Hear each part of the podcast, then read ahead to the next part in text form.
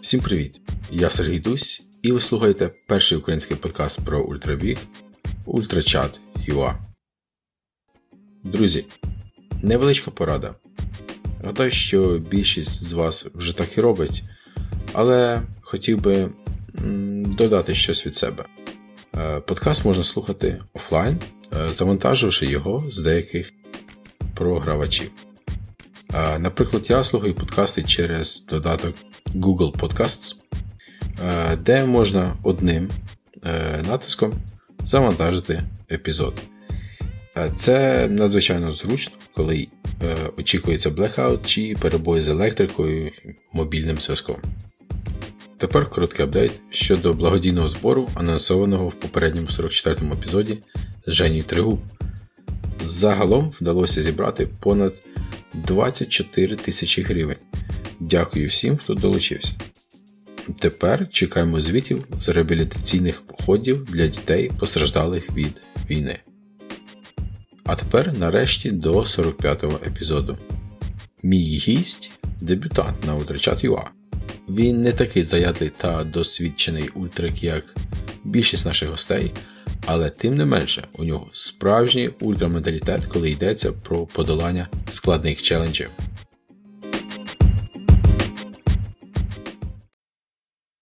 Режисер, реп-виконавець, бігун, волонтер, громадянин Всесвіту. Це Вадим Булік в семи словах. Вітаю тебе на Ультрачат.ua. Привіт, привіт, дякую за запрошення. То тільки не був у нас на подкасті.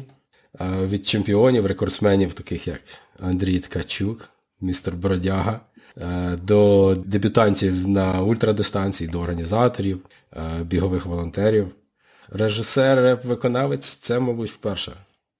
Круто. Ну, все буває в перший раз. Все буває в перший раз. Ну і в принципі, ну, ти мене представив як бігуна. Чесно кажучи, от я себе, хоч я і бігаю, але не можу позиціонувати як там професійний бігун або спортсмен.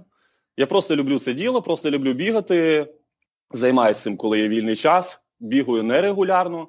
Але цікавий буде досвід. Цікаво, що мене запросили на підкаст про ультрамарафони. Це такий в мене вперший досвід, коли я даю інтерв'ю як ультрамарафонець. Це круто, я думаю, буде цікаво. Так, ну ми тут більше про е, бігову спільноту. Тобі не треба бути топовим ультриком чи щось таке. А mm-hmm. якби ти себе описав, от е, топ, це було б режисер, чи реп, чи от в якому порядку б ти сказав? Ну, режисура РФ в мене приблизно десь 50 на 50, тому що я і тим, і тим займаюся вже достатньо довгий час. Репом я займаюся приблизно років 15, мабуть, режисурою я займаюся трошки менше, років 10. Але займаюся і тим, і тим, тому що мені цікаво ну, розповідати історії людям, і це просто два способи донесення моїх думок, інформації, мого світогляду. Для якоїсь аудиторії, яка там помолодше, це реп-музика, наприклад. Для якихось тем і для трошки іншої аудиторії це відео. Я знімаю документалки, репортажі, різні сюжети. Багато відео, до речі, я зняв про біг. В період де з 19 по 20 рік я знімав такий ем, проект, така трошки суміш про біг і travel. Це почалося в 19-му році, коли я вперше прийняв, ну, я починав бігати. І одни, один з таких цікавих змагань було, може чув, це в 19-му році була серія з п'яти забігів Гран-прі Нова Пошта у п'яти різних містах. І коли я приймав участь, я вирішив, що що було б цікаво зняти п'ять відео, п'ять міст, п'ять забігів. І з цього почалося. Потім я почав знімати про там Київський марафон, 42 кілометри, як я в Штутгарті біг. Е, на півмарафон. І от десь близько, мабуть, не знаю, 15 в мене відео вийшло на тему бігу. Теж я брав інтерв'ю з різними ультрамарафонцями, відомими і не, дуже відомими. І ну, тобто, до чого я це веду? Тому що, наприклад, е, про біг е, ну, репом якось не дуже, мені кажуть, здається, зручно розповідати. Тому от я вибрав таку форму, як відео. Займаюся тим і тим приблизно однаково. На третьому місці вже в мене йде волонтерство, яким я займаюся також доволі довго. Ну і зараз такі часи, мені здається, що не займатися волонтерством просто ну, неможливо. Так. Одразу попереджу слухачів, що ми це пишемо 17 листопада 2022 року, коли є небезпека, як ракетних ударів, так і а, відключення світла. Ось маємо скаженого сусіда, терориста. Так точно. Вадим, головна тема подкасту це твій челендж, благодійний uh-huh. забіг 510 кілометрів за 10 днів. Без спойлерів, поки що, будь ласка. Uh-huh. А, Збір коштів на теплий одяг для захисників. Ну і тут невеличкий спойлер, забіжу наперед, що ти таки дістався свої цілі, зібравши. Е, в плані коштів так. В плані так. коштів так, 100 100 тисяч плюс гривень, що чудово, дякую тобі за це. Дякую моїм, моїй аудиторії, дякую людям. Так. Давай е, спочатку, так як дебютант у нас на подкасті, хотілося б краще познайомитись з тобою. Угу. А Особисто ти з'явився в мене на радарі е, під час е, першого сталевого гарту.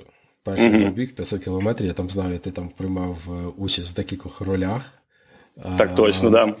Ось так. Добренько, розкажи тоді, хто ти, звідки, коли ти почав читати реп, коли е, і чому вдягнув е, бігові кросівки в перший раз. О, ну в двох словах, що я можу про себе сказати? Ні, давай не в двох, давай більше, ніж Не в двох. Звати мене Вадим Булік. Як ми вже сказали, займаюся я в основному режисурою. Це мій від заробітку. Я режисер монтажу, я займаюся зйомкою, фотозйомкою, відеозйомкою, аріозйомкою. Реп це більше так для душі, як то говорить. Народився я у чудовому місті Львові, але майже все життя я живу у Києві. Останні роки я живу у Київській області.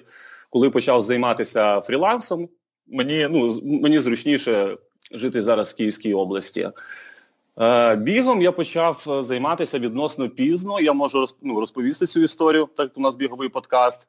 Приблизно мені було майже 30 років, тобто 29 там вже близько до 30. Була така зима, довга, холодна, і, здається, то був квітень місяць, виглянуло таке перше сонечко, таке почав таятися сніжок, і мені просто захотілося після довгої зими вийти на вулицю. І я подумав, що просто вийти і гуляти, ходити це буде не дуже цікаво. Чомусь мені от захотілося зробити таку невеличку невеличку пробіжку. Хоча я до того ну, не бігав. Я взяв кросівки, вийшов в мене поруч з домом стадіон, пробіг близько, якщо не помиляюсь, двох кілометрів. І я став себе почувати просто жахливо. В мене паморочилось в голові, мене нудило, і я зрозумів, що це не дуже ну, добре, як для 29-30-літнього чоловіка, отак от пробігти 2 кілометри і так жахливо себе почувати.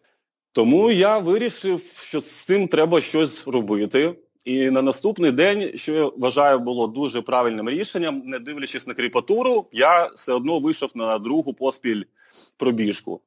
І намагався повторити цей ж результат, тобто пробігти там же 2 кілометри.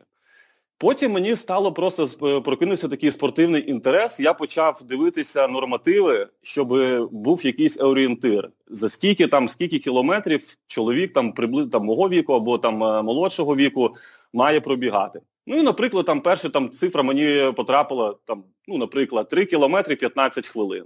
І це от в мене була така перша стартова точка. Я от намагався пробігти 3 кілометри за 15 хвилин. Спочатку це було там 19 хвилин, потім 18, потім все, ну, мені ставало все краще, все легше. Потім я до цього результату наблизився, вибіг.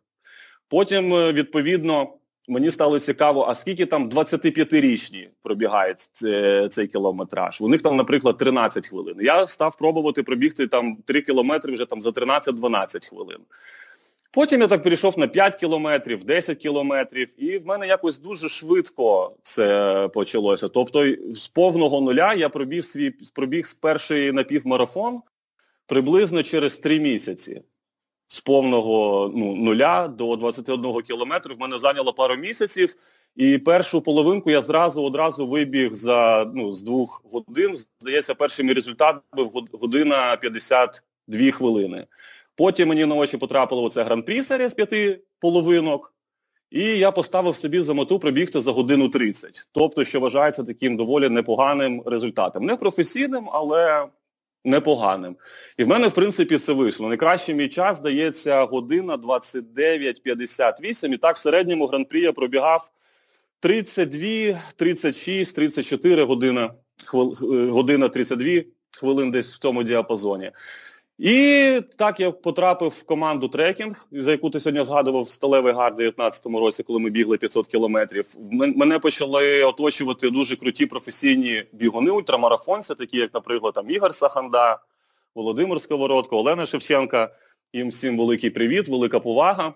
Вони мене мене почали вчити, тренувати, і я почав вже бігати більш так, більш більш серйозно. І от у 2019 році мене запросили на сталевий гарт 500 кілометрів за 10 днів, але запросили як е, режисера-фотографа в першу чергу, тому що я знімав, як вже казав, влоги. І якраз коли я вже був у команді трекінг, і ну, тобто ми вже співпрацювали на цьому поприщі, скажімо так. Я вже робив фотографії, якийсь контент для трекінгу. Ми викладали це на Ютубі, робив для просто для кампанії.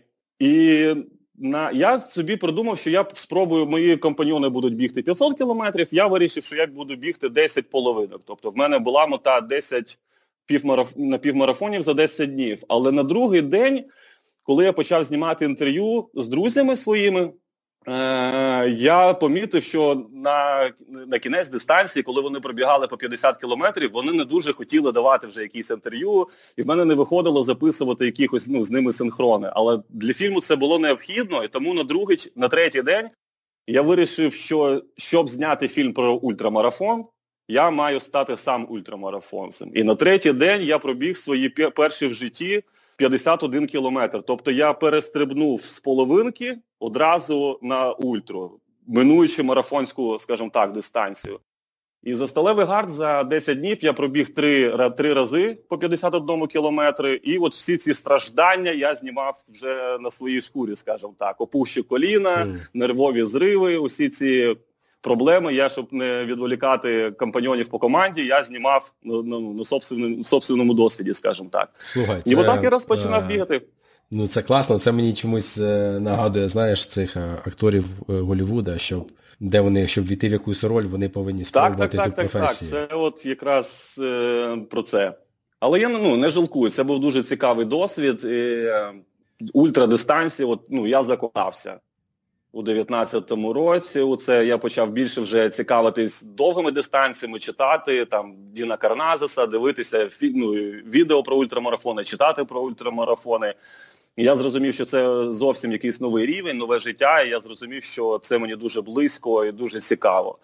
Люди не всі розуміють це, а я от не розумію, як можна не захоплюватись над довгими дистанціями.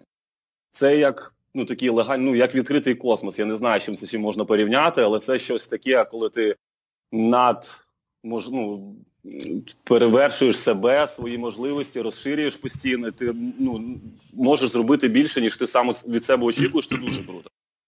Ну і мені дуже подобалось, не буду брехати, реакція людей. От їх захоплення, коли вони чули, що я ну, можу пробігти 50 кілометрів, це до мене отак от, ну, прилипло. Якщо там до цього мої друзі, коли знайомили мене за своїми друзями, вони казали, о, це там Вадим Булік, там реп-виконавець, чи те, то почали вже мене представляти як о, це людина, яка може пробігти там, він бігає 51 кілометр, 50 кілометрів, уявляєш собі. Ну, це було приємно і круто. Так, до речі, відео з першого сталевого гард, там, ну, дуже прикольне, мені дуже сподобалося, дивився цей. Дякую, це не відео, дякую. це фільм. Це фільм. От правильна назва це фільм. От. Ну так, да, наскільки я знаю, це от один, ну, перший такий документальний фільм в Україні про ультрамарафон. Ну, ну, принаймні його так позиціону, позиціонували медіа, які про нього писали, і інші наші колеги по ультрамарафону. Тому так. Слухай, розкажи трішечки про свою волонтерську діяльність до, до 24 лютого, ну і після. До 24 лютого можна поділити мою волонтерську діяльність на дві частини, скажімо так. Перша частина вона почалась приблизно з 13-го року з Майдану, з Революції Гідності. Е, я був учасником ще помаранчевої революції, тому коли розпочався Майдан, це вже була моя друга революція. Ну і понятно, що я там приймав участь. І як могли, ми волонтерили. Теплі теплі речі, одяг, там якісь чаї, кошти. І потім е, волонтерство Майдану плавно перетекло вже ну, у воєнне волонтерство. Тобто я перший раз поїхав на війну у листопаді 2014 року у Волноваху чудове місто, яке, на жаль, наскільки я знаю, зараз повністю зруйноване, знищено. Ми поїхали в гості до 72-ї бригади, І вже там я зрозумів, коли був на позиціях, що ну, я маю цим займатися, маю допомагати людям, подивився на умови, зрозумів все, як це відбувається, не з новин, побачив на власні очі. І з 14-го року, десь, мабуть, по 17-й, ми от почали активно волонтерити, співпрацювати з різними благодійними організаціями. Е, комусь щось ми передавали, щось ми самі відвозили. Тобто, мабуть, до 24-го я разів ну, до до, до 10 їздив в зону АТО, в зону ОС, як воно потім почало називатися. А друга частина мого волонтерства це вона і зараз лишається. До 24-го я 4 роки волонтер у чудовому благодійному фонді, який називається Хочу кота. Це благодійний фонд, який допомагає котикам, безпритульним, хворим. І 4 роки вже я співпрацюю з цим фондом. Тобто, наприклад, у лютому якраз незадовго до 24-го одна з наших таких, скажімо, колаборацій була. Ми вивезли 10 котів з Водяного, це місто за Маріуполем, це такі, ну, одна з гарячих точок була. І ми врятували, як виявилось пізніше, дуже вчасно, 10, 9 котиків. А після 24-го, то в принципі, для мене, ну, як вже декількох інтерв'ю казав, нічого особливо не змінилося. Це просто продовжилось і вийшло, може, трошки на новий рівень, тому що так як я фрилансер, я можу собі дозволити, ну, коли хочу працювати, коли не хочу не працювати, то, звичайно, з 24 лютого я більше зосереджений от на якихось волонтерських проєктах, я майже не працюю, живу за кошти, які були відкладені до 24-го. Я непогано заробляв і, в принципі, ну, міг собі це дозволити. І ми почали волонтерити. Я лишився у Києві, на третій день записався в тероборону в резерв, попав. І от почалась така наша нова фаза волонтерства. А щодо бігу, цей благодійний забіг, про який ти вже згадував, це не перший мій благодійний забіг. Все перший це був ще, ну, мабуть, у 2020 році для фонду таблеточки. Я збирав кошти для онкохворих дітей для паліативної програми. Другий мій благодійний забіг, і він досі є, можна ну, легко знайти, якщо написати в гуглі Біжу за котів Вадим Булік, вас виведе на сторінку, де я збираю кошти для нашого благодійного фонду Хочу кота. Це така постійна акція, скажімо так. І якраз я, коли знімав влоги, то завжди ну, додавав посилання, розповідав у своїх відеовлогах про наш фонд. Ну, тобто цей забіг, ці 510 кілометрів, це вже, ну, можна так сказати, третій досвід, третій благодійний забіг. Тобто я, ну, чому мені подобається совміщати приятне з полезним, як то кажуть. Тобто я і бігаю, ну і десь, я думаю, близько, ну, в сумі, мабуть, близько 150 тисяч гривень за я вже набігав для трьох, скажімо так, організацій. Окей. А а ось не порадиш, як як ефективно волонтерити е, в умовах війни? Адже е, багато в кого, наприклад, можливо, скрутна там ситуація там з роботою чи економічно, але ну, всі дуже хочуть перемоги і всі хочуть якось допомогти. От, ну Як знайти цей баланс, щоб там ну не там не обанкротитись, не віддати все, і як ефективно волонтерити? Ну, моя думка на рахунок волонтерства виглядає наступним чином. Мені здається, що проблема багатьох людей, які займаються волонтерством, це те, що вони просто, умовно кажучи, створюють рахунок, картку і пишуть, наприклад, пост, що я там збираю для таких-то, таких-то там 100 тисяч гривень. Дайте кошти, дайте гроші. Називають це волонтерством. В моєму в моєму розумінні все-таки волонтерство має ну, працює краще тоді, як показує мій досвід, коли умовно кажучи, ви що здаєте взамін. Тобто, наприклад, навіть зараз, коли я збирав 100 тисяч забігом, по-перше, я створив подію. 510 кілометрів за 10 днів це ну, події, до яких людям вже хочеться бути якось, хоча б якось ну, приторкнутися, тому що люди розуміють, що це ніфіга собі, це ну, історична подія, це там якісь може, можливо рекорди, і людям вже цікаво наблюдати за цим. Тобто, як режисер, я створив ну, таке маленьке шоу. Я транслював це в інстаграмі, у сторіс. У мене були там якісь партнери. Тобто я все транслював, результати, часи, і доволі багато людей наблюдало за цим. Я думаю, що так ну, просто 100 тисяч я би не зібрав. У нас були передбачені різні бонуси і фішечки для людей, які донатять. Ми зробили там шеврони, у нас були тубуси від Джевеліни, ми писали імені передавали імені привіти на снарядах, на мінах, які можна було, такий гарячий привіт для русні, і так далі. і так далі. Тобто ми щось давали взамін. Людям було цікаво. Людям було цікаво приймати участь у цьому ну, у цьому волонтерському проєкті, називаємо це так. Е, перед забігом я поїхав на 10 чи 12 днів, я був у Миколаївській області, я був у Херсонській області. Тобто я також людям показав, що я знаю, для кого я збираю, навіщо я збираю, що я не просто збираю кошти, а от я от, ну, з хлопцями передові позиції, Херсонська область і так далі. І так далі. І мені здається, щоб ефективніше волонтерити, треба ну, щось створювати, не просто просити дайте мені гроші, дайте, дайте, дайте, дайте, а все-таки наскільки можливість дозволяє все-таки щось людям давати взамін. Це може бути якась, ну, якась, я не знаю, там звичайна подяка напечатана, це може бути запрошення на каву, це може бути ну, що завгодно, але щоб людина. Люди вони і так хочуть зробити донат. Тобто людина і так там цих 100 гривень вона задонатить. Але якщо людина бачить, що вона щось ще може отримати взамін, це, я думаю, підвищує шанси на те, що ця людина серед усіх волонтерських організацій, куди вона може зробити донат, прийде до вас. Тому моя порада би на рахунок більш ефективного волонтерства це буде така: щось створювати, а не тільки просити, щось ще давати взамін, наскільки дозволяють можливості. Тобто навіть, наприклад, нашого благодійного фонду Хочу кота. Е, ми так тут працює ну, такий же самий принцип. У нас є кравничка, ми проводимо аукціони, ми виготовляємо свій мерч, значки, футболки, листівки. Ми створюємо різні події, такі як там кототерапія, кота-йога, сеанси перегляду фільмів, куди люди приходять до нас в наше приміщення і серед котиків дивляться фільми. Ну, Це було ще до ковідних часів, але тобто людям ну, цікаво, цікаво ну, ми створили таке ком'юніті своє, і люди за ним наблюдають. Людям цікаво приймати участь у цьому. Вони не просто передають кошти, а вони долучаються до такого великого цікавого процесу. Тому я думаю, що от, ну, наш е, благодійний фонд «Хочу кота» серед тварин таким ну, вважається один з найуспішніших, тому що ми також ну, пропонуємо людям щось узамін. Не тільки просимо, а й даємо. Добре, я там чую, в тебе десь е, кіт гуляє, так? Да? Тебе один? В, в мене два. два. Да, да. Як звати? Да, вони... Одну Шиза, а другого Іван Вадимович. О, клас. Да, от Іван Вадимович, якраз я його взяв з нашого благодійного фонду, його збила машина, я його брав на, на перетримку на два тижні, ну і брав на два тижні два роки назад. Тобто він в мене лишився. Угу. А скільки скільки зараз котів у благодійному фонді?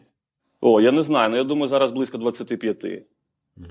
Там просто ну, є коти, які одночасно знаходяться у приміщенні, у Києві на Подолі, і ще є коти, які знаходяться у клініках партнерів на лікуванні, і частина котів знаходиться на перетримках у різних людей. Тому зараз ну, сказати кількість доволі важко.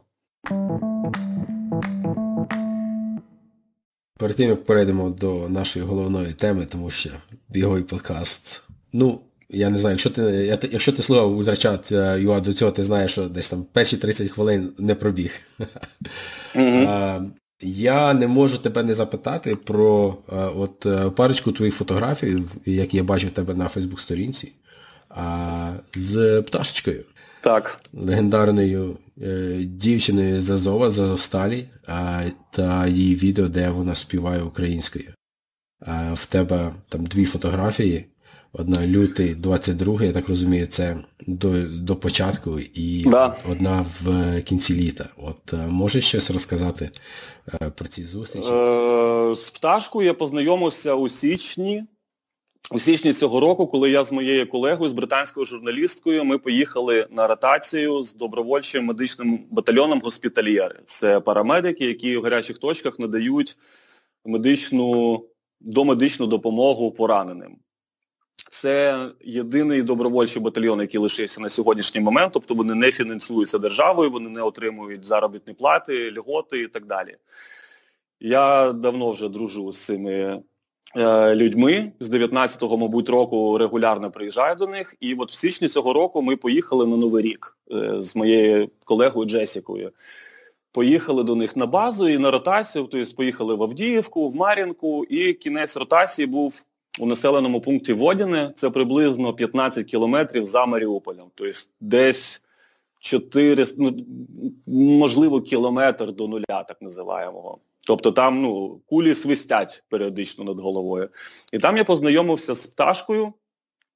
Пташка була на той момент в цьому медичному батальйоні госпітальєр. Ми подружилися з нею. Наступного разу ми побачились, коли от якраз евакуювали котиків. Тобто приблизно через три тижні, мабуть, я поїхав наступного разу вивозити котиків, пташка мені допомагала. І от третій раз ми з нею пересікалися, коли от якраз десь за 10 днів до повномасштабного вторгнення ми з другом їздили також туди у Водяне, ну і були там усі разом. А літня фотографія це коли вони вже вийшли з полону, вона була у Києві, і ми з нею, ну, звичайно, зустрілися. Пташечка дуже чудова дівчина, вона молодець, надихає багатьох людей. І от, ну, частково, коли я було тяжко бігти своїх 510 кілометрів ну, на забіги, то я згадував її і також ну, розумів, що якщо та ця маленька дівчина, якій 21 рік стільки витримала, то я думаю, що я також зможу витримати ну, звичайну, скажімо так, пробіжку. Коли там дощ був, чи там сильно щось боліло, воно ну, реально додавало сил. А зараз вона ну, відпочиває, скажімо так, приходить, займається своїми справами, допомагає людям, які лишилися в полоні, їх родичам, займається цими питаннями. Їздить по світу, розповідає, і ну, вона умнічка. Благодійний забіг Київ Миколаїв. Мав бути. Мав бути. 510 да. кілометрів, 10 днів, ти писав 10 міст, 100 тисяч гривень. Да, це була наша ізначальна ідея, скажімо так. В двох словах, як вона виникла. Мабуть, ти знаєш, є такий чудовий ультрамарафонець в Україні Володимир Сковородка. І Ми якраз з ним приймали участь у сталевому першому гарті в 2019 році. Декілька місяців назад він пробіг 800 плюс кілометрів з Києва до Варшави. Також був у нього благодійний забіг, який був на дуже крутому рівні організований. І так як ми з ним ну, доволі довго вже товаришуємо, я також приймав участь ну, онлайн у цьому забігі, я зробив донат, пробіг дистанцію, написав пост про це. І це частково от, надихнуло мене на мій забіг. Я думаю, блін, що б таке теж зробити, зібрати кошти. Я думаю, ну це вже це вже було, це вже було, думаю, от біг не так багато, і це мені близько, і я вже бігав, думаю, ну спробуємо. Ми з Вовчиком зустрілися, йому велике дякую тому що він і допомагав мені порадами, і допомагав мені ем, спорт харчуванням. Він мені просто розповідав багато про свій забіг, завдяки чому я міг орієнтуватися. І так як я був волонтером, ну і зараз лишаюсь іще одному фонді, я запропонував зробити таку, умовно кажучи, колаборацію. Тобто йому допомагав один благодійний фонд, і я думав, що мені допоміг наш благодійний фонд. Це мала бути машина супроводу, і дівчина, яка займається професійними масажами, вона мала робити ну, відновлення. І спочатку так, ідея була така. Київ-Миколаїв 10 днів, тому що Миколаїв вважався на той момент однією з такої ще гарячих точок. Було цікаво бігти саме туди. Така була концепція, що, ну, умовно кажучи, поки люди біжуть від війни, я на неї можу пробігти. І мені здавалося, що це буде дуже круто. Назва цього забігу була Загартоване залізо це в мене є такий трек. Його можна знайти в інтернеті. Вадим Булік, загартоване залізо, україномовний, дуже такий патріотичний. Я думав, що це такий, ну, гарна ідея, тому що вже саундтрек готовий для цього забігу. Але так склалося, що от людина, яка мала мене супроводжувати і відновлювати, це два в одному. Вона поїхала в Польщу купувати машину для фонду з сином і захворів син у цієї дівчини в Польщі. І тому воно раз перенеслося, два перенеслося. І в якийсь момент я розумів, що вже ну, відсрочувати не можна, тому що ну, буде і холодно, почнуться дощі. Ми мали стартувати 1 листопада, з 1 по 10 мав бути цей забіг. І коли вже там 29-го я розумію, що вона ще в Польщі і ближ... найближчий там тиждень не планує повертатися в Україну, я зрозумів, що треба ну, стартувати самому. І в мене було от два варіанти. Або перенести цей забіг, ну, вже, мабуть, на весну, або повністю його скасовувати. Але я такий, ну, доволі по життю авантюрист, І мені, і, ну, і забіг був вже анонсований, був вже розпочатий збір. Про нього вже написали там, наприклад, Ногі Богі, ну, одне з моїх таких улюблених видань про легку атлетику, про біг. І я прийняв таке рішення ну, бігти всупереч ну, усьому, як я як написав в своєму пості. Тобто я розумів, що це буде надважко, надтяжко, без відновлення одному. Мені було, але найтяжче було відмовитись від самої концепції. Тобто багато питань було, чому ти бігаєш ну, там, у себе, і Київ, Київ, ти ж мав бігти Миколаїв. Дуже мені ну, часто треба було відповідати, що ну, не так сталося, як гадалося. Що, на жаль, змінилися плани. Ми не біжимо, не біжимо Київ-Миколаїв, а будемо просто наматувати по 51 кілометру, де, де, де вийде, що також додає складності, тому що ті, хто бігають на довгі дистанції, вони розуміють, що кожен день, коли якась нова картинка, нове місто, нове оточення, це ну, легше, ніж бігати 51 кілометр, наприклад, на стадіоні. Тобто я знаю багато людей, які не можуть там і 10 кілометрів бігати на стадіоні. Мені доводилось от з 10 днів приблизно 7 я бігав на стадіонах, який просто міняв. Я міг розпочати на одному стадіоні, побігти в інший стадіон, повернутися на перший стадіон, просто щоб у сумі виходили ці 51 кілометрів. Це було пекло, скажу чесно. Бігати 10 днів по 51 кілометрі на стадіонах це на любителя задоволення. От. І тому, да, концепція змінилася. Я бігав у Києві та Київській області, пробіг сумарно 453 кілометри. Трошки мені не вистачило. Спойлер. А, Спойлер. а можем, можем, тут можемо вирізати. Та ні, ні. Ну, я просто, знаєш, я просто хотів сказати, що ти просто підкреслити, що ну, ось ти вибрав. Ну, Це це надзвичайний челендж просто.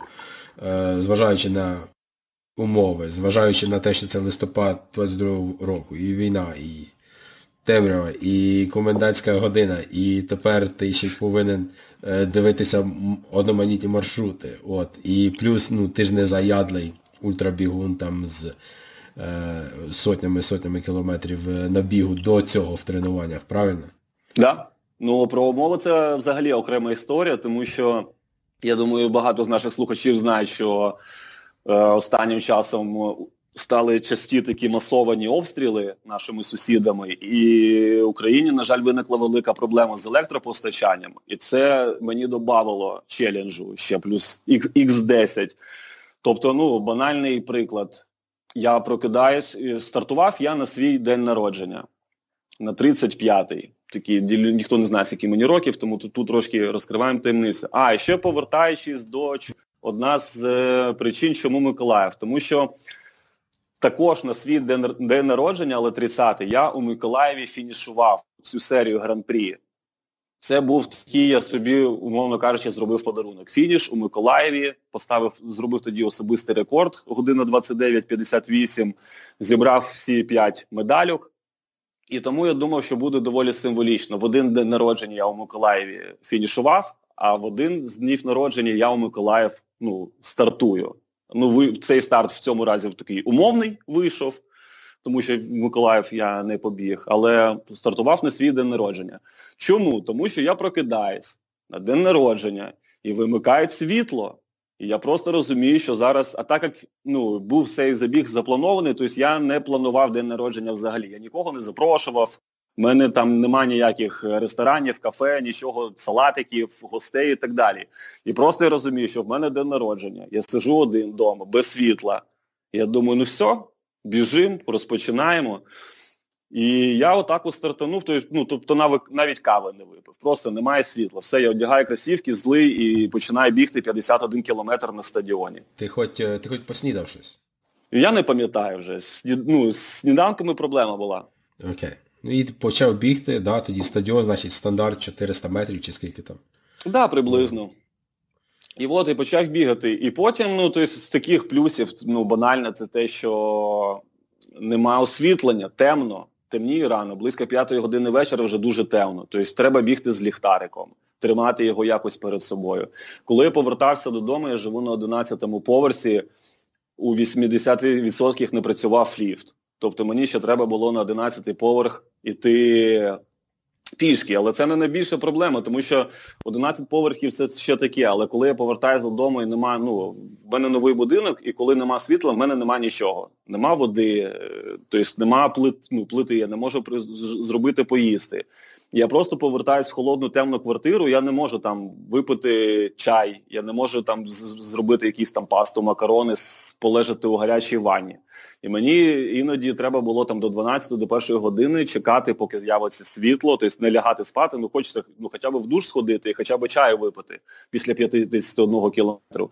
І мені треба було отак, от, ну, тобто я чекав по 3, іноді 4 години, поки вмикало світло, що ванну, пив чайочок і вже абсолютно ніякий засипав. Вранці прокидався, відповідно, вже могло світла також не бути.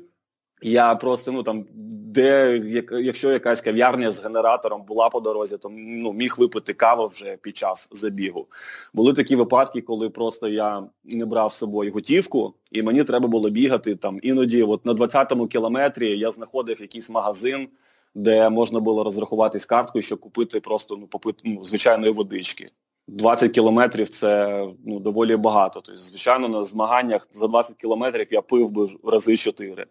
Раз на, на свій день народження забавний такий був упадок, я купив воду, приніс її на стадіон, пробіг коло і в мене її вкрали. І мені треба було бігти знову купувати цю воду. А я її доволі довго шукав, тому така, ну, і смішно, і прикро. Вкрали. Хто вкрав? Да, да, не знаю. Ну, то було багато людей там підлітки, і просто ну, там, де я залишив, моєї водички не було. Я думаю, господи, я бігав півгодини, шукав, де купити цю воду, купив, знайшов, мене її вкрали, і мені треба було далі бігати, шукати знову воду.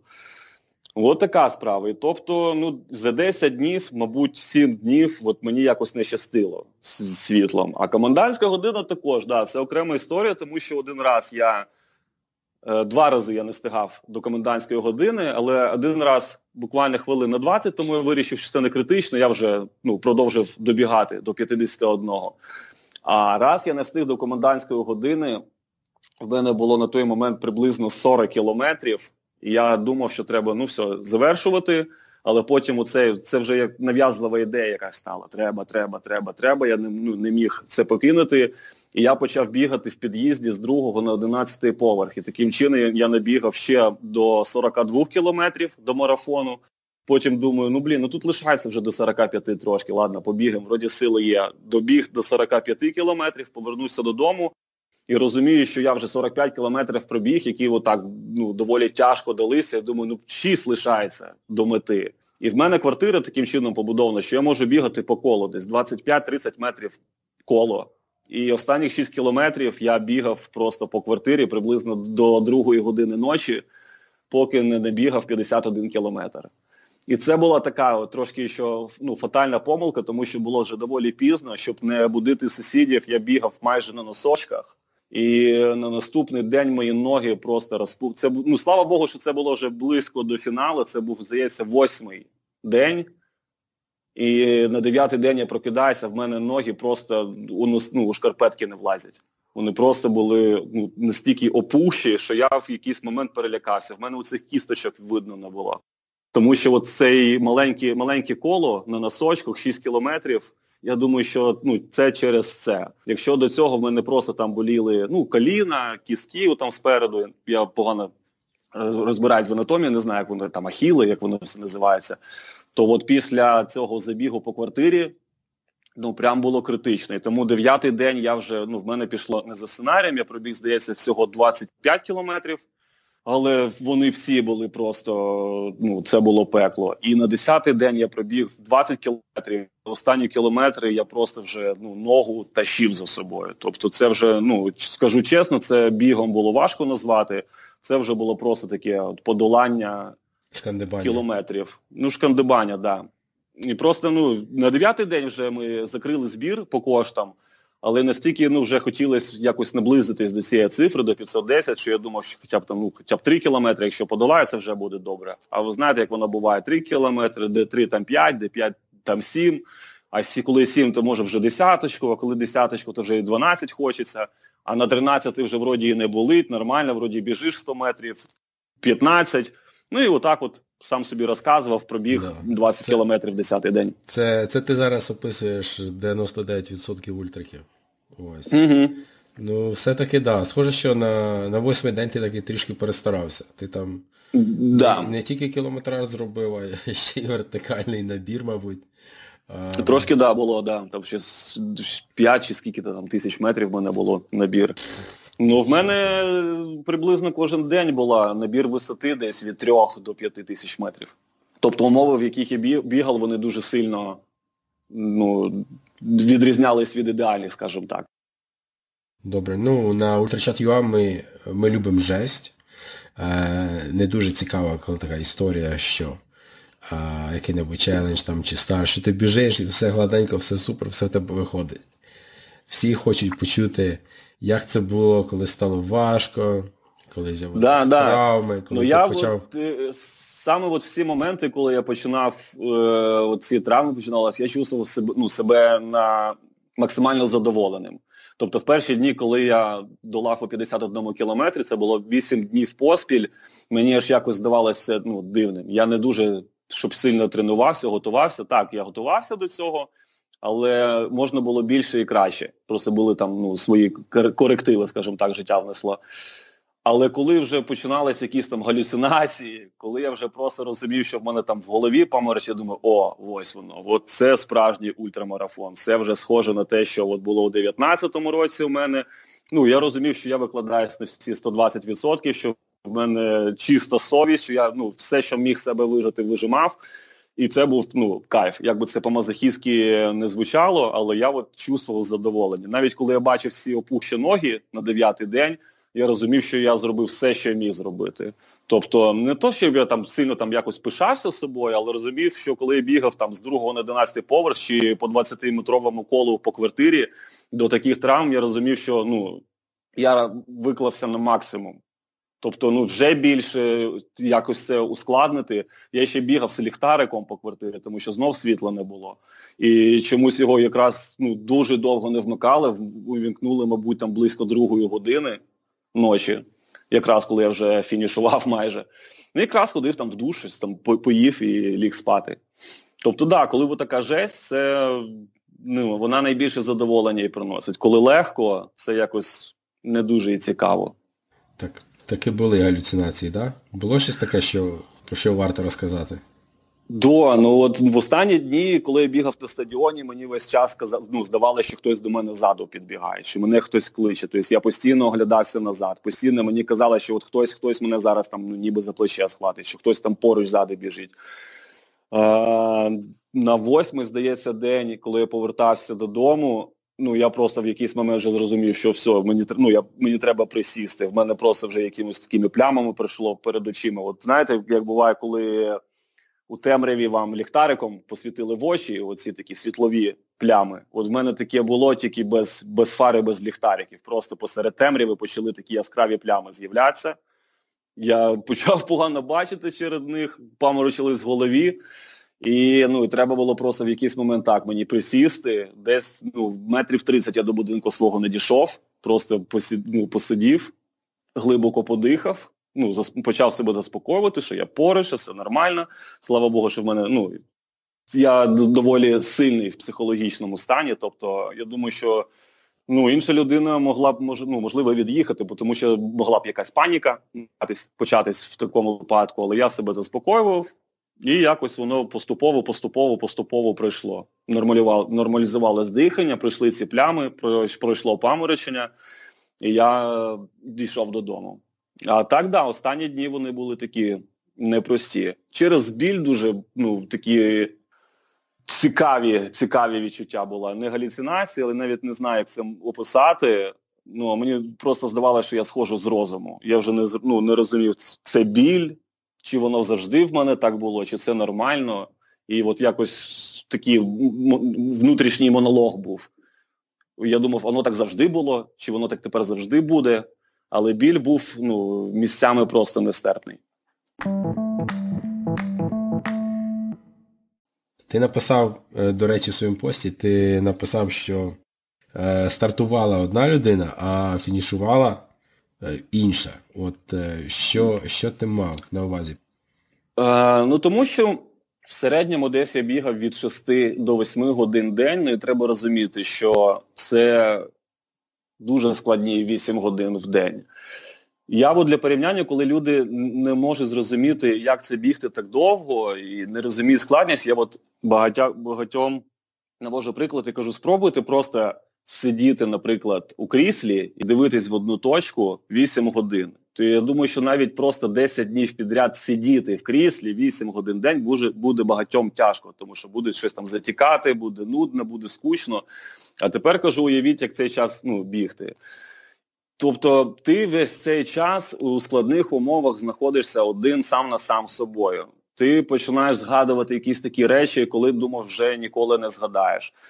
Ти починаєш аналізувати якісь ситуації, від яких ти там все життя міг ну, там, бігти, не думати, не згадувати. Ти починаєш взагалі просто багато думати. Тобі ну, треба думати, думати, думати, згадувати, аналізувати щось, купатися в собі.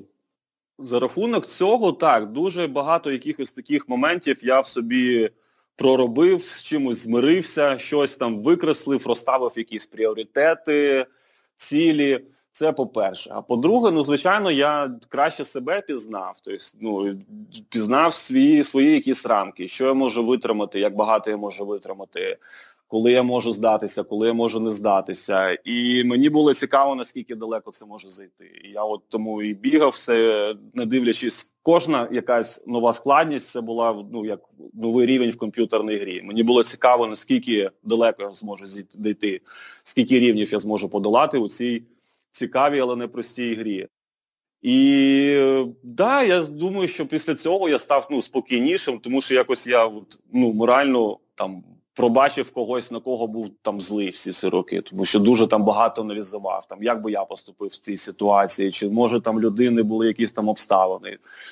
Став спокійнішим, краще себе пізнав, знаю тепер на що я спроможній. І тому так, звичайно, це мене ну, змінило. Я не знаю там в кращу, гіршу сторону, це вже час покаже, але то, що, те, що змінило, і доволі сильно, це однозначно. А, як ти відносишся до того, що ну, можна сказати, що ти не achieve, не не достиг одні, однієї своєї цілей, ти все-таки не пробіг ту дистанцію, яку ти планував на початку. Багато е, людей можуть себе картувати за це, ти до цього відноситься. А, я до цього ставлюсь філософськи. Ну, по-перше, ми постав... ну, мета здійснена це збір коштів. Тобто було заявлено те, що ми маємо зібрати, хочемо зібрати 100 тисяч, зібрали навіть трошки більше. Тому десь мінус, десь плюс. Десь ми ну, не, не так вийшло, десь вийшло навіть краще. Я побив свій особистий рекорд. Тобто під час сталевого гарту, коли я приймав участь у 500-кілометровому забізі, я подолав 387 кілометрів за 10 днів. Зараз я подолав 453.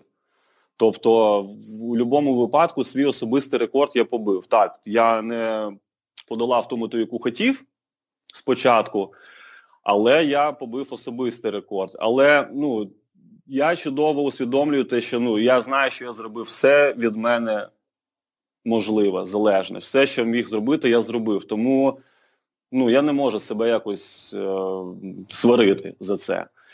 Дивлячись на все умови, тобто, ну блін, я 6 кілометрів бігав по квартирі, я 5 кілометрів бігав з другого на 11 поверх, щоб е, подолати цю ціль. Що я міг ще зробити? Я залишився від ну, без відновлення, без підтримки. Все, що мені було обіцяно, нічого ці люди ну, не зробили. Я лишився сам на сам і 510 кілометрів у холодну погоду, дощ, не дощ, холод, вітер, комендантська година, відсутність води, їжі, світла. І 453 кілометри в таких умовах це дуже непогано. Я на 100% впевнений, що якби все ну, було за планом, я би більше пробіг, ніж 510. Це 100%. Якби от, ну, були умови трошки хоча б краще, хоча б от просто ну, вода була б гаряча, щоб я міг там у ванні полежати після забігу і випити каву зранку. Це вже, тому що ну я от відчуваю кожен день, от десь з 10, мабуть, 3 дні я прокидався, коли було світло, і коли я міг зранку прийняти ванну і випити каву, з'їсти якусь кашу, це були зовсім інші 51 кілометри, ніж у ті дні, коли я прокидався, і цього не було. Ну, Тобто, якщо я просто поснідав і випив каву, там перші 20 кілометрів взагалі там могли не відчуватися. А коли цієї можливості не було, то вже з першого кілометру ну, було важко і тяжко. З першого кілометру треба було себе ну, долати. Тому я, в принципі, ну, я задоволений. Я думаю, що замість того, щоб якось себе курити за те, що я не пробіг цю дистанцію, я вже просто думаю, який наступний челендж зробити, ще цікавіший, ще кращий, і як зробити так, щоб він вже вийшов. Тобто такий спойлер зараз і от в мене в планах, не знаю, мабуть, вже на весну, але я хочу пробігти, наприклад, 31 31 половинку за 31 день. Тобто мені недавно попалось, нещодавно попалось, що один хлопець зробив 25 половинок за 25 днів. Я хочу спробувати 30, ну там скільки, який місяць буде, 31 за 31 день. То я краще буду думати над цим і готуватися до цього, ніж корити, шукати винних, чому в цей раз так не вийшло. Дивлячись на все обставини, ну, це чудовий результат. Так, я я з тобою повністю згоден, адже просто кількість факторів. Що зру... Е, що можна придумати, щоб е, зробити це ще важче? Було все. Ну, насправді так. Також я дивився, що ти під час бігу робив свій, одночасно робив і відеоблог, так? Так. Да. Коли можна очікувати? Я думаю, що пару днів, і от я якраз сьогодні зайнявся монтажем.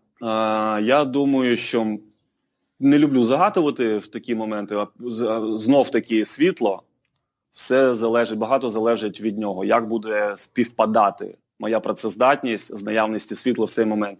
Але якщо буде буде співпадати, то я думаю, десь приблизно дня три.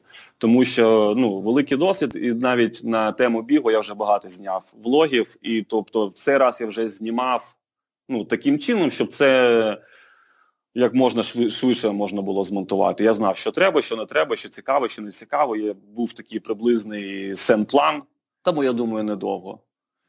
І багато, от тут, до речі, теж е, такий цікавий момент, багато людей не розуміють, як можна бігати довгі дистанції, чи там марафони, напівмарафони, і при цьому знімати. Для багатьох людей це такий отягачаючий фактор. Тобто люди думають, що це ну, зробить це діло ще важчим. А от для мене навпаки, я от 100%, е, коли я просто, допустимо, в мене там довге тренування 30 кілометрів, коли я просто бігаю, це для мене завжди складно. А якщо я біжу, наприклад, на змаганнях, там якийсь трейл 30 кілометрів і знімаю про це відео, я ну, взагалі не помічаю.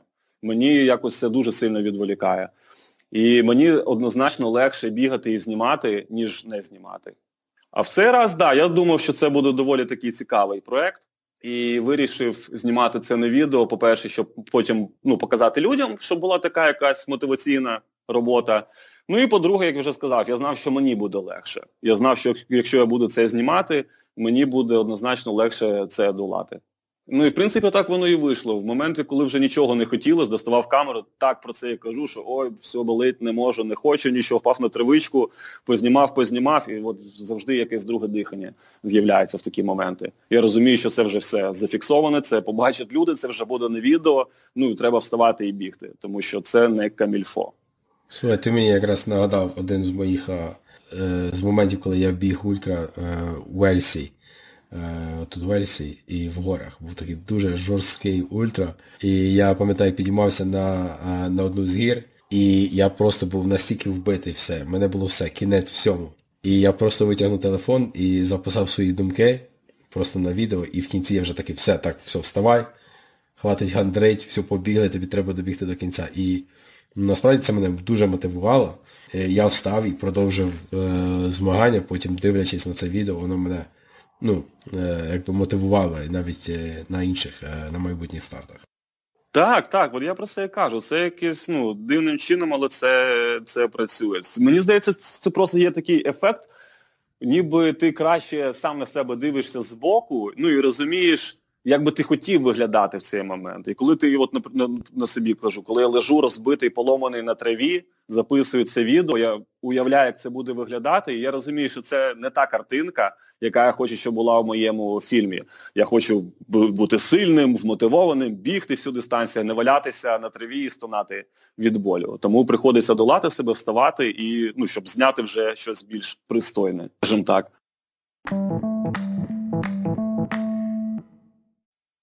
Від цього челенджу, який в тебе е, залишиться топ-меморі, да? От твоя е, пам'ять про цей забіг, там, момент, можливо, найбільшої ейфорії чи щось таке?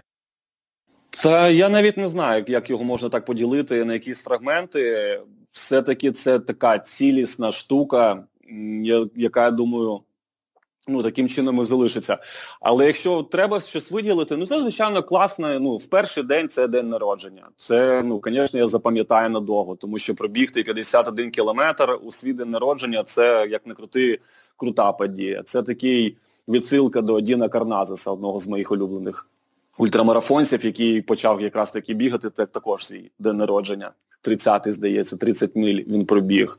Е, другий день був е, кайфовим, тому що до мене приєднався якраз таки Вова Сковородка.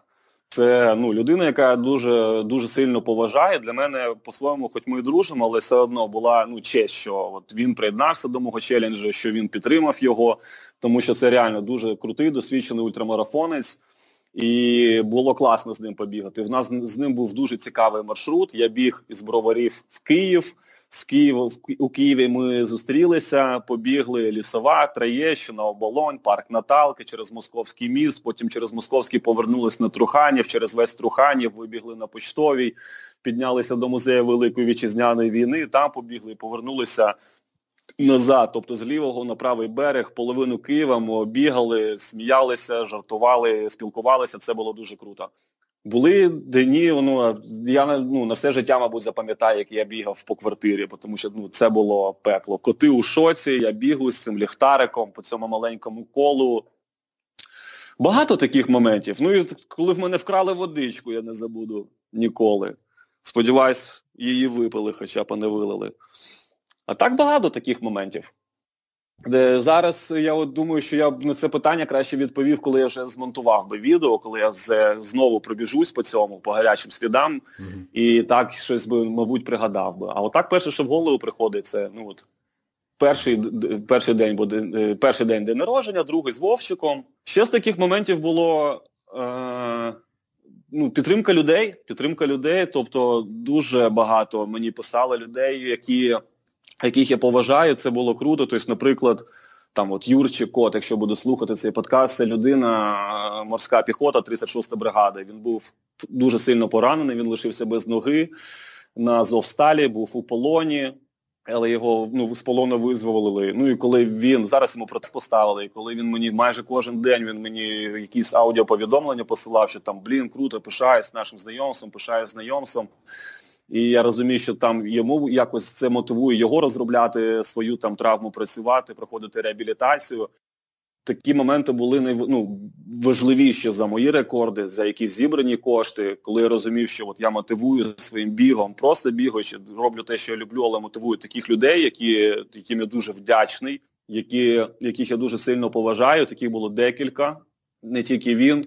Міша, то також великі вітання, також хлопець, який був на Азовсталі, якого евакували вертолітами, дуже сильно мене підтримував. Взагалі багато військових писали дуже багато теплих слів. Не тому, що я збираю кошти там для них, а тому, що от просто вони розуміють важкість і тяжкість цього процесу, і коли кажуть, що це їх там надихає.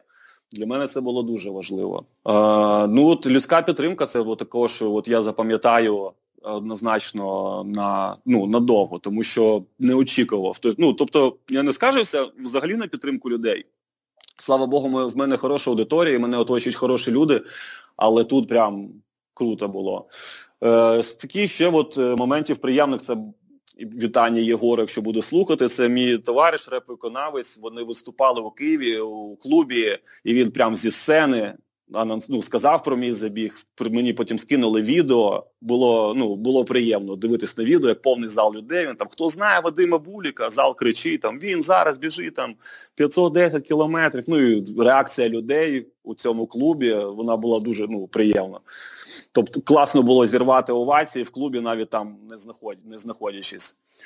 Тому от людям велика подяка. Я, мабуть, так от, якщо щось згадувати, то це підтримку людей. Без них це було б неможливо. Всім, хто робили донати, Там багато, там ж можна коментар залишити при донаті на банк. І там ну, я навіть думав якусь підбірку зробити, потім викласти, тому що було ну, не так приємно донати отримувати, як було приємно читати те, що люди пишуть під цими донатами.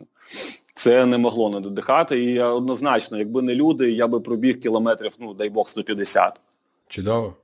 Чудово. Давай підсумуємо е, нашу розповідь про цей челендж. Поділись, та скільки в кінці кінців е, вдалося зібрати і куди підуть ці кошти. Ділюсь, це не секрет. Е, зібрано було 102 тисячі 100 гривень, і вони вже перераховані 50 тисяч гривень. Я перерахував на теплі речі якраз для моїх друзів з добровольчого медичного батальйону госпітальєри.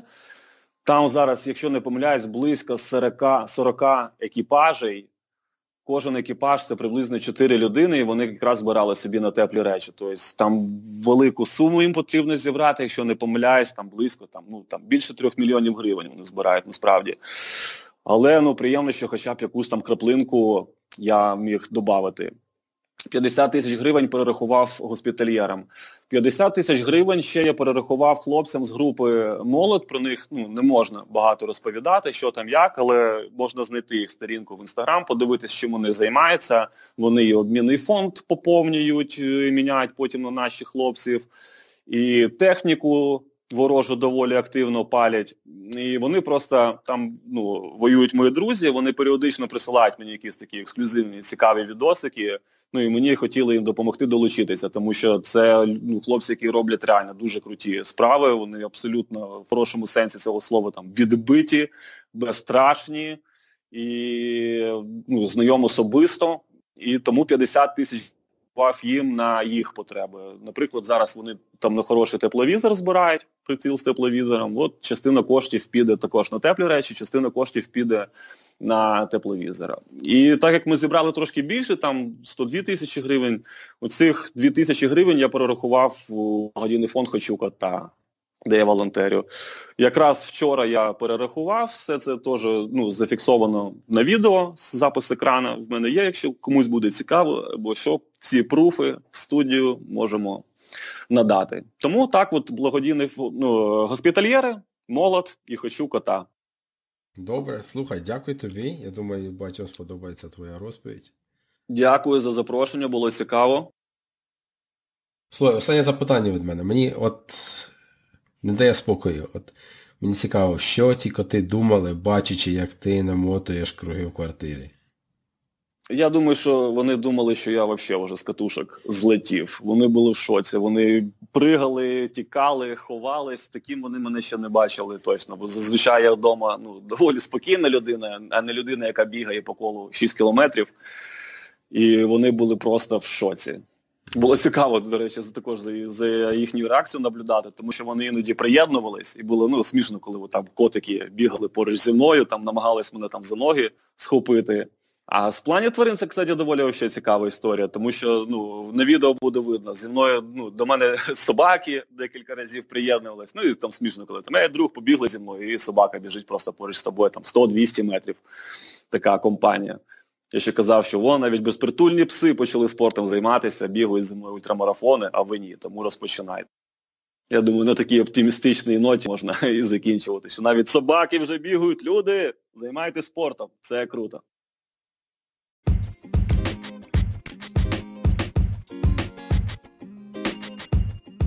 Ви слухали Вадима Буліка та його розповідь про благодійний ультрамарафон Загартоване залізо.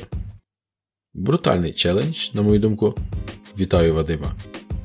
Мені також сподобався його філософський підхід до кінцевого результату. Більше деталей про цей челендж та звіти ви можете знайти на фейсбук сторінці Вадима. Від мене все. Закінчуємо цей епізод треком Вадима Загартоване залізо.